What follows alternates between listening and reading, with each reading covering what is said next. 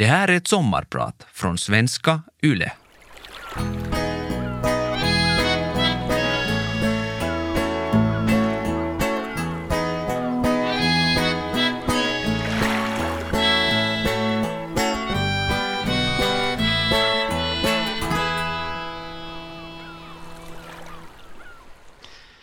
Skoldagen är slut och jag och min bror börjar vandra hemåt tillsammans. En svart Oldsmobil kör upp jämsides med oss och mannen bakom ratten vevar ner fönstret och frågar om vi vill ha skjuts. Min bror och jag hoppar in i baksätet och bilen kör iväg. Jag upptäcker snart att mannen kör åt fel håll och säger det till honom. Inget svar. Jag upprepar vad jag sagt, men mannen ignorerar oss. Jag anar att något inte stämmer och fattar beslutet att öppna dörren i farten och slita med mig min lillebror ur bilen. Omtumlade men helskinnade tar vi oss hem. En tid senare ser jag mannen på TV. Jag säger åt mamma att det var den där mannen jag berättade om. Mannen på TV var seriemördaren John Wayne Gacy som greps 1978 och dömdes två år senare för mordet på 33 barn och unga män. Den här berättelsen berättade min amerikanska släkting, storebrodern, för mig då jag var och besökte honom i Chicago 20 år senare. Jag har alltid fascinerats av människors extrema beteende. Det har lett mig till studier inom psykologi, specialisering inom rättspsykologi och en doktorsavhandling om seriemördare. Jag heter Tom Pakkanen och jag är din sommarpratare idag. Jag ska prata om våldsbrott i allmänhet och seriemördare i synnerhet. Vad det är och vad det inte är. På vilket sätt är seriemördare annorlunda än du och jag? Och på vilket sätt är vi lika? Det ska också handla om true crime och medias rapportering kring våld.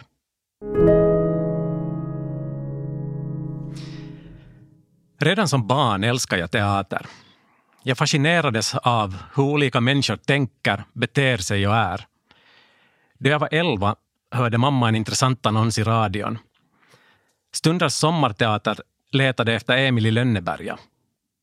Trots att Emil på många sätt var annorlunda än jag själv hoppade jag på möjligheten som bjöds att prova på hans skinn. Jag stortrivdes på scen i flera år i varierande produktioner i Vasa. I tonåren insåg jag att det nog är teater eller psykologi som jag ska jobba med i framtiden. Egentligen såg jag dem inte som så annorlunda. Båda studerade mänskliga genom att lyssna, tala och sätta sig in i en annan människas värld. Genom samtal med en garvad skådespelare som öppnar upp realiteterna med skådespelaryrket och en inspirerande psykologilärare i gymnasiet blev valet klart. Under ett mellanår i USA, det var då jag hälsade på hos mina amerikanska släktingar och fick höra historien om Gacy, ställde jag in sikte och läste in mig ännu djupare i psykologisk teori. Då jag återvände till Finland fick jag en studieplats vid Åbo Akademi. Den vägen har jag fortsatt vandra utan att blicka tillbaka. Kärleken till scenen försvann heller aldrig. Den fick bara en annan form. Jag brinner för att undervisa och för att tillämpa psykologisk kunskap i varierande praktiska kontexter. Jag tycker om att kombinera det praktiska och det akademiska. En fråga jag ofta får när jag berättar att jag är psykolog är analyserar du människor hela tiden? De som frågar har det ofta om bakfoten. Jag analyserar inte människor för att jag är psykolog. Jag blev psykolog för att jag älskar att analysera människor. Dessutom gör vi det alla hela tiden, mer eller mindre medvetet. Visst ger yrket flera verktyg för att göra det, men själva intresset fanns där långt tidigare. Avigsidan är att jag har en tendens att överanalysera. Kanske är det därför jag har intressen och hobbyer utanför psykologin som kräver fokus och fysisk ansträngning. Att vandra upp till bergstoppar eller dyka på exotiska ställen är bland det bästa jag vet. Till vardags stänger jag av analysen med löpning. Många kan tycka det är en långtråkig syssla, långdistanslöpning och vill ha musik eller en podd i öronen för att fördriva tiden.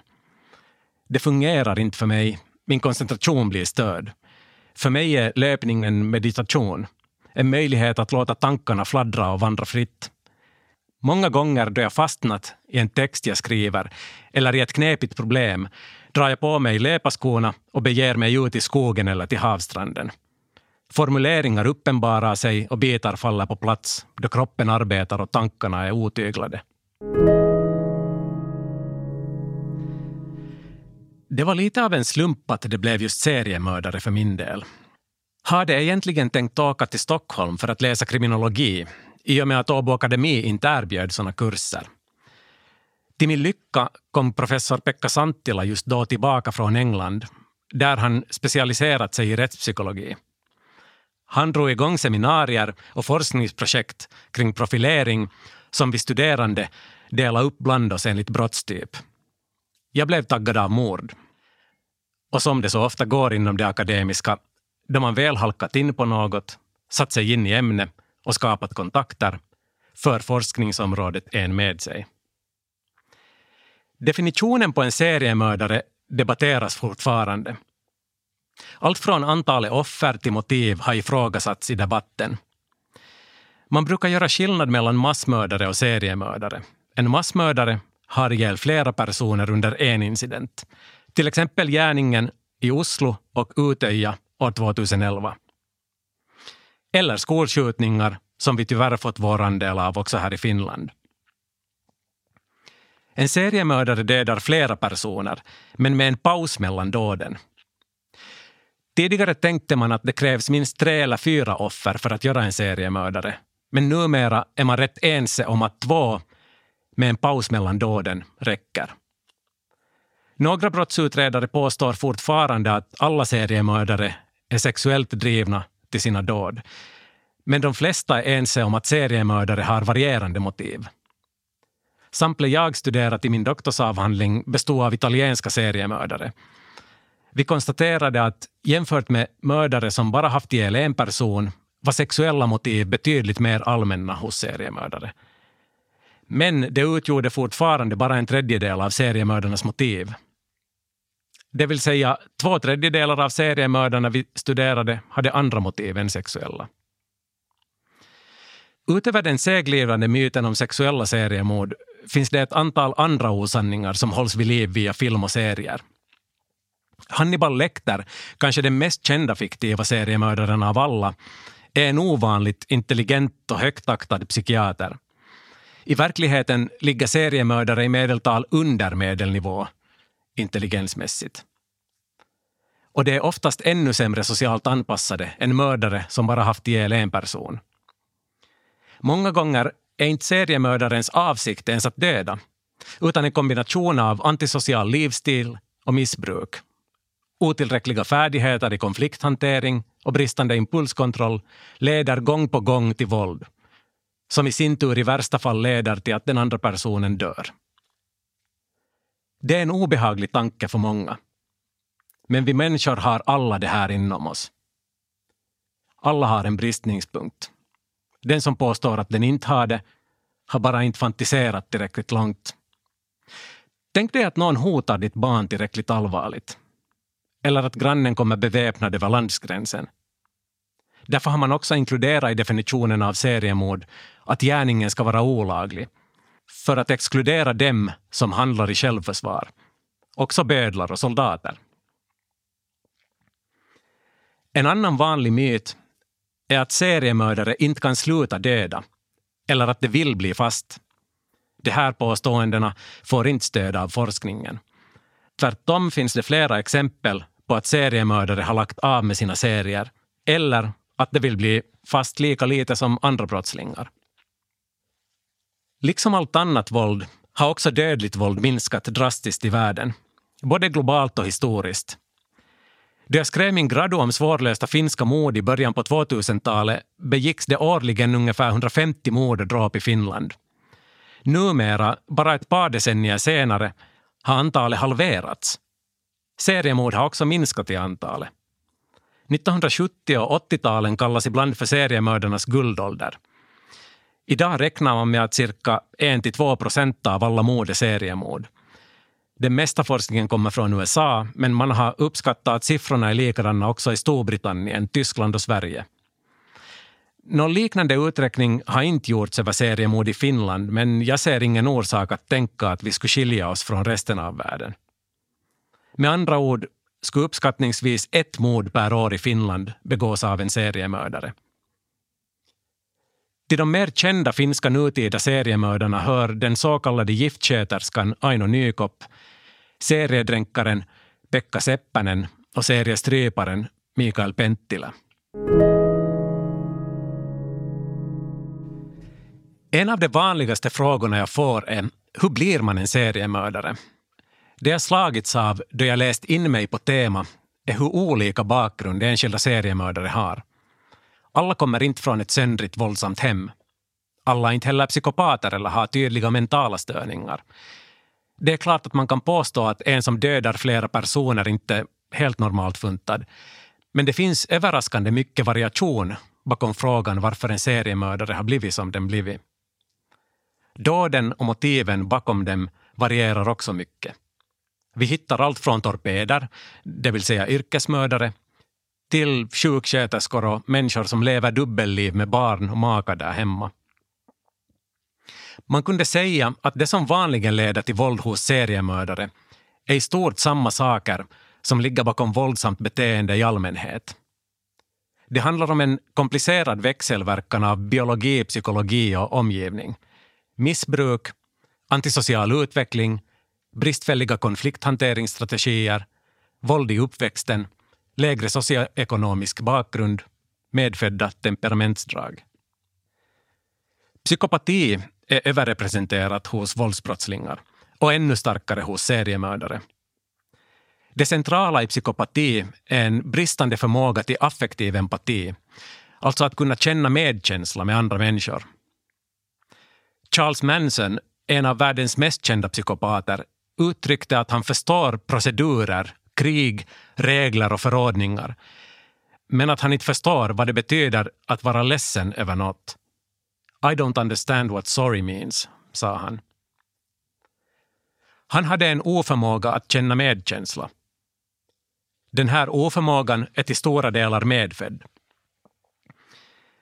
Jag har många gånger försökt fantisera hur världen och mina relationer skulle se ut om andras lidande eller illamående inte skulle beröra mig alls. Om jag då dessutom skulle ha lärt mig under min uppväxt och genom egna erfarenheter att jag kan bruka våld för att få det jag vill ha, skulle min världsbild och mina val se väldigt annorlunda ut. Människorna omkring mig skulle bli objekt som jag kan använda för att uppfylla mina begär. Då jag jobbat kliniskt inom rättspsykiatrin har jag både undersökt och vårdat människor som gjort sig skyldiga till grava upprepade våldsdåd. Många gånger när jag lyckats skapa kontakt och hitta det mänskliga hos den andra har jag fått påminna mig själv om vad den här människan är kapabel till under rätt omständigheter. Eller rättare sagt fel omständigheter. Någon gång har jag suttit och gjort en sinnesundersökning av en person som gjort sig skyldig till ett mord. En pusseluppgift blir för svår, frustrationen stiger och pusselbitarna flyger i rummet ackompanjerade av en rad svordomar. Då har jag tänkt att om den här personen under de här omständigheterna har så här svårt med impulskontrollen, hur skulle det då se ut om vi träffades utanför en krog en lördagsnatt då personen är berusad av alkohol och bensodiazepiner och kanske upplever att jag ser på honom eller henne på fel sätt? True crime hittas överallt. Nya poddar, serier och dokumentärer föds som svampar i regn. Och det handlar alltså om riktiga mord och brott.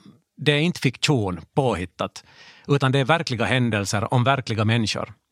Ibland dramatiserat, ibland berättat av innehållsskapare och människor som drabbats eller utrett brotten. Och ibland till och med intervjuer med gärningspersonerna själva. Varför är true crime så populärt? Vad får människor att sluka berättelser om riktiga brott? Ju mer fasansfullt, desto mer populärt. Intresset har alltid funnits. Folk har varit intresserade av det avvikande, makabra och undervärlden sedan hundratals år tillbaka, förmodligen ännu längre. Jag misstänker att det överflöd vi ser idag till stor del handlar om ett förändrat medielandskap där den oändliga strömmen av innehåll skräddarsys allt effektivare efter vad som skapar klick, och suger till sig vår uppmärksamhet. Själv har jag alltid haft svårt för de fiktiva brottsberättelserna. Jag blir lätt störd över små detaljer som känns orealistiska. Både i skildringen av dem som begår brott och av dem som utreder brotten. Någon kan tycka att det är intressant att försöka lista ut vem gärningspersonen är. För mig saknas känslan av att vara med och lösa brottet. I och med att vi följer med manusförfattarens noga planerade trådar. Jag får inte rota bland ledtrådarna själv eller ställa de frågor jag skulle vara mest intresserad av att få svar på.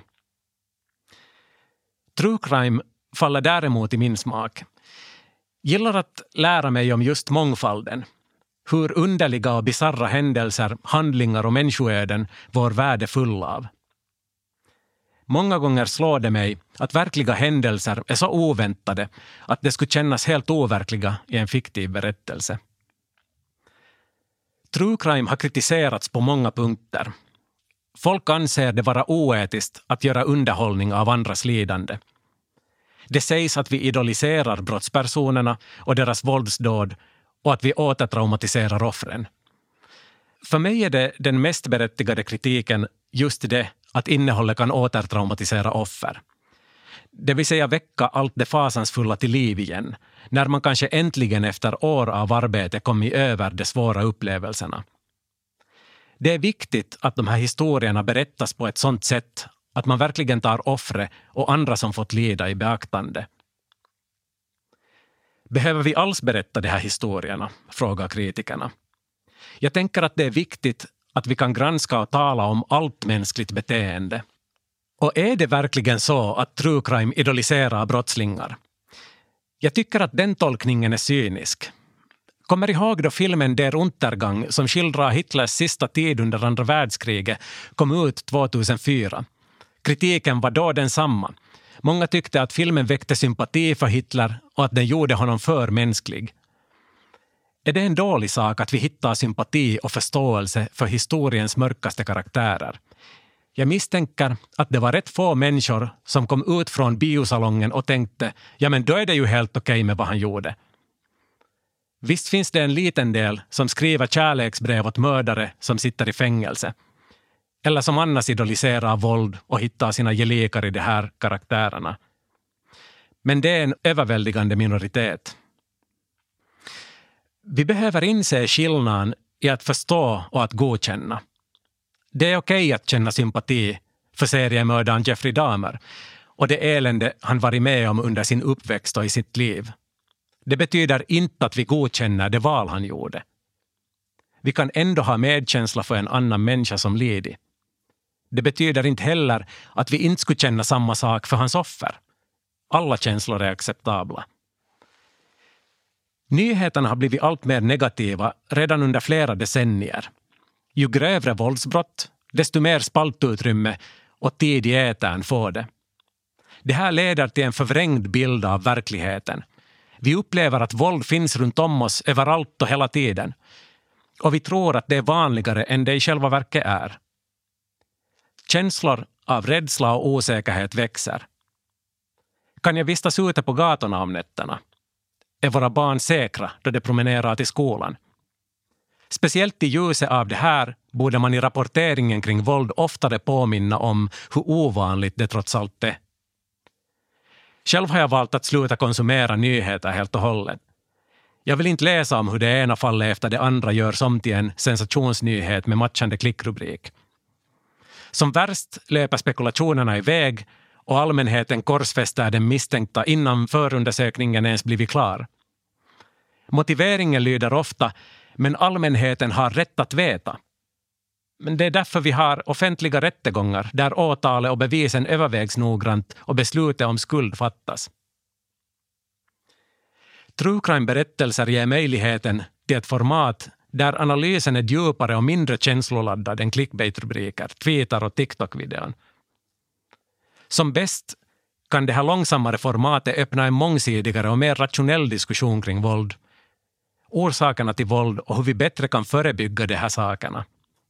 Så att de här tragedierna fortsätter bli allt mer ovanliga. Jag heter Tom Pakkanen och jag sommarpratar idag om seriemördare.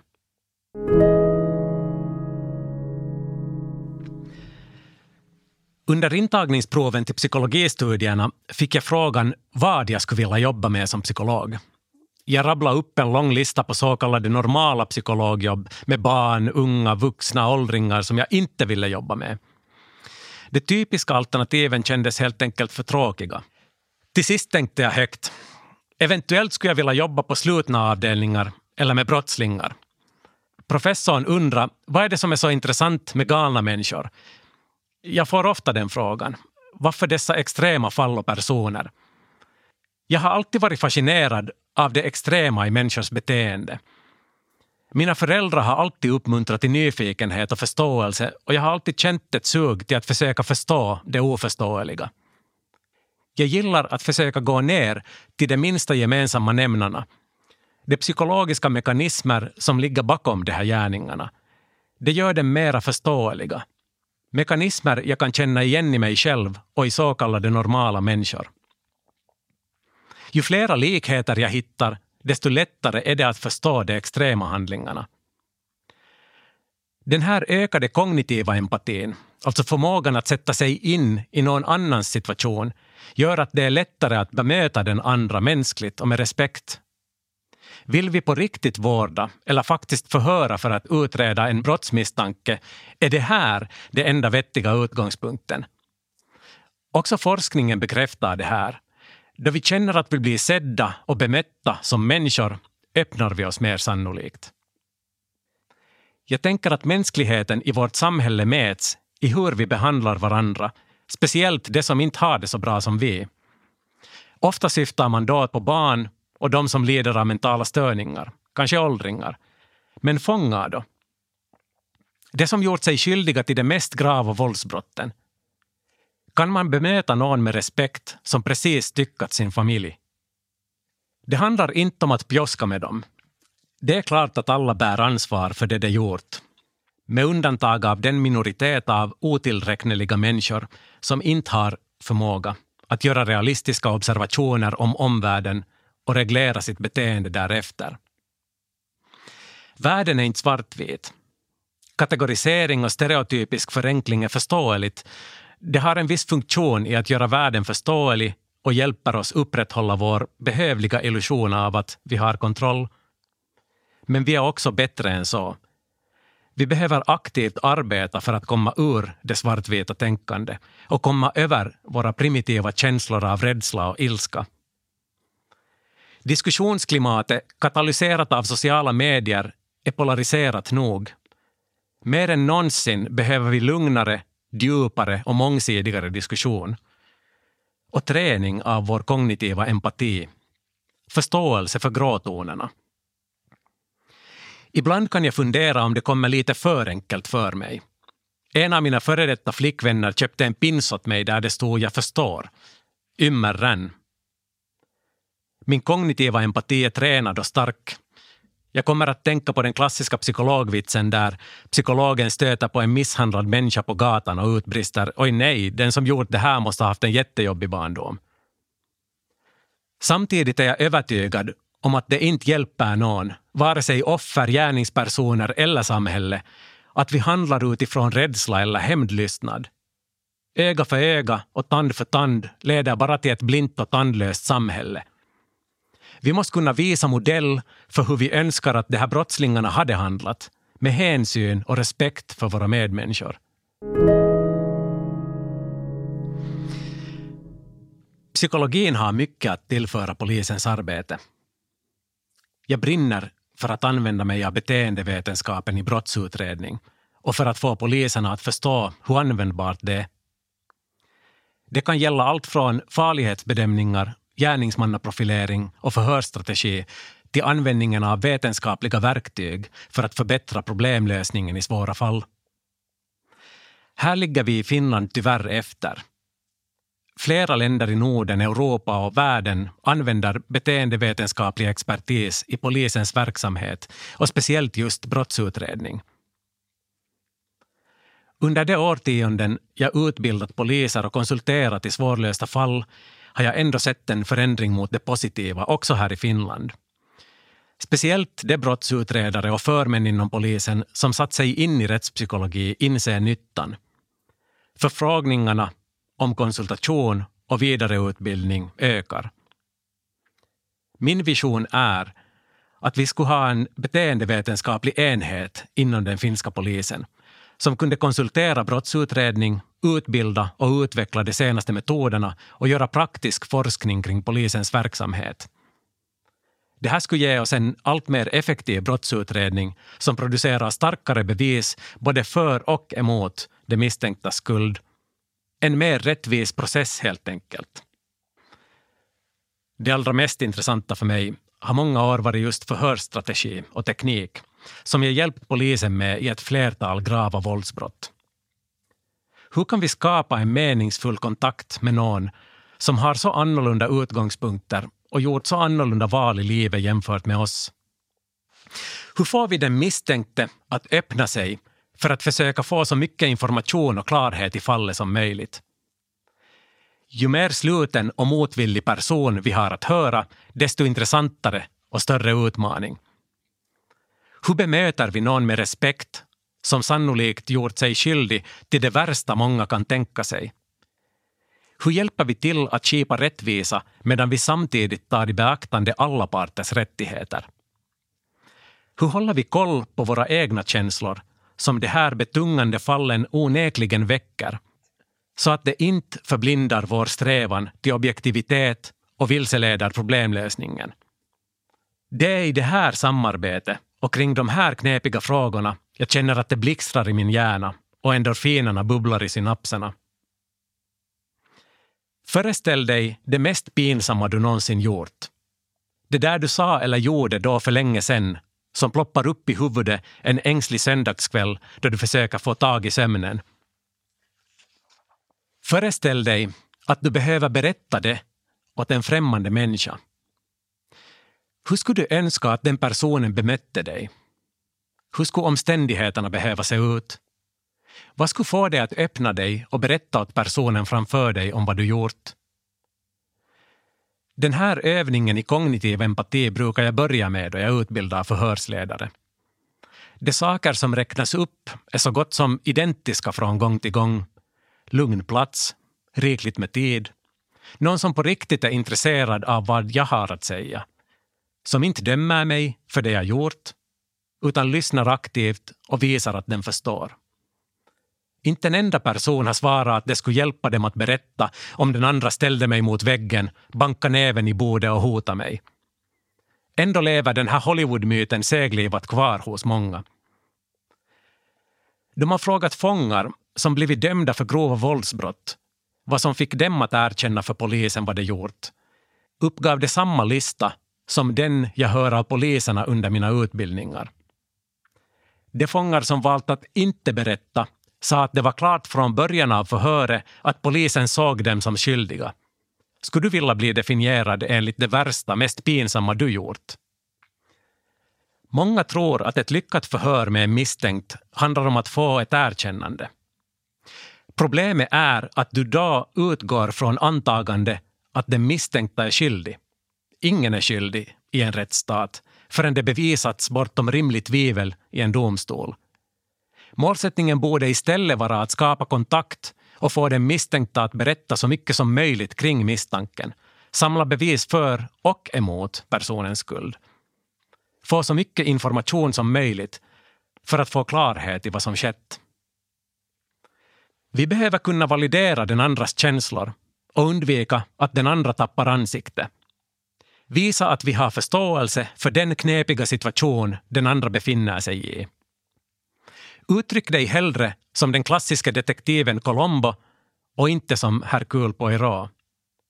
Istället för att briljera med klipska ”aha, nu har jag dig” kommentarer, ställ dig öppet och undrande till motstridigheter i den andras berättelse.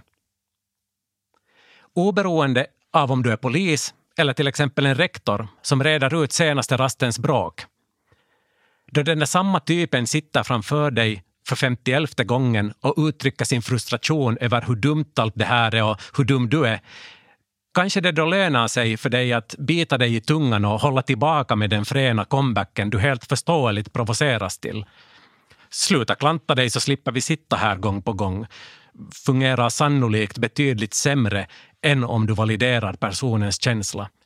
Prova istället med “Jag förstår att du är frustrerad och att du ogärna sitter här”. Oddsen är bättre att du får igång ett fruktbart samtal. Vi människor, oberoende av vad vi gjort, reagerar mer välvilligt på förståelse och empati än förnedring.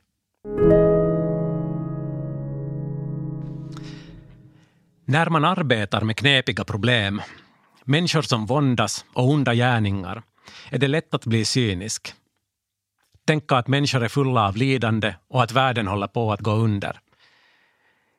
Jag behöver påminna mig om att världen inte är en så hemsk plats som media får det att framstå. Det gäller att göra som professorerna Hans Rosling och Steven Pinker. Se till fakta och zooma ut till den stora bilden. Se på utvecklingen. Våldet minskar, oberoende av vad populistiska politiker eller uppmärksamhetsfångande tweetar än påstår. Vi uppfinner vaccin för pandemier på rekordtid. Vi lappar hål i ozonlagret och hjälper populationer av valar i världshaven att växa. Visst är världen full med knepiga problem. Människor begår fortfarande onda dåd. Folk lider och vi har ekologiska problem framför oss utan historisk like. Men vi kan bevisligen göra någonting åt allt det här. Ibland krävs det att vi ignorerar det oändliga flöde av elände som sociala medier matar oss med. Den amerikanska barn-tv-personligheten Mr Rogers blev ofta tillfrågad hur man ska hantera det här konstanta nyhetsflödet av våld, krig och lidande. Hur förklarar man det för ett barn på ett sådant sätt att det inte förlorar hoppet? Han svarade att hans mamma lärde honom att söka efter hjälparna. När vi tittar på bilder från jordbävningen i Turkiet och Syrien är det fulla av människor som jobbar dag och natt för att rädda sina medmänniskor. När brott sker är berättelserna fulla av människor som försökt ingripa. Räddningspersonal, poliser och åskådare som rusar till hjälp. När vi talar om våld och extremt våld, som är fallet med seriemördare, är det viktigt att påminna oss själva om att vi talar om mycket ovanliga fenomen. Psykopater utgör bara en procent av befolkningen och en stor del av dem begår inte brott. 99 procent av världens befolkning är inte psykopater. Det typiska normala sättet för oss människor att reagera är att hjälpa våra medmänniskor och till och med främlingar när vi ser dem lida. Så fortsätt med det. Håll huvudet kallt och hjärta varmt. Jag heter Tom Pakkanen och har varit din sommarpratare idag.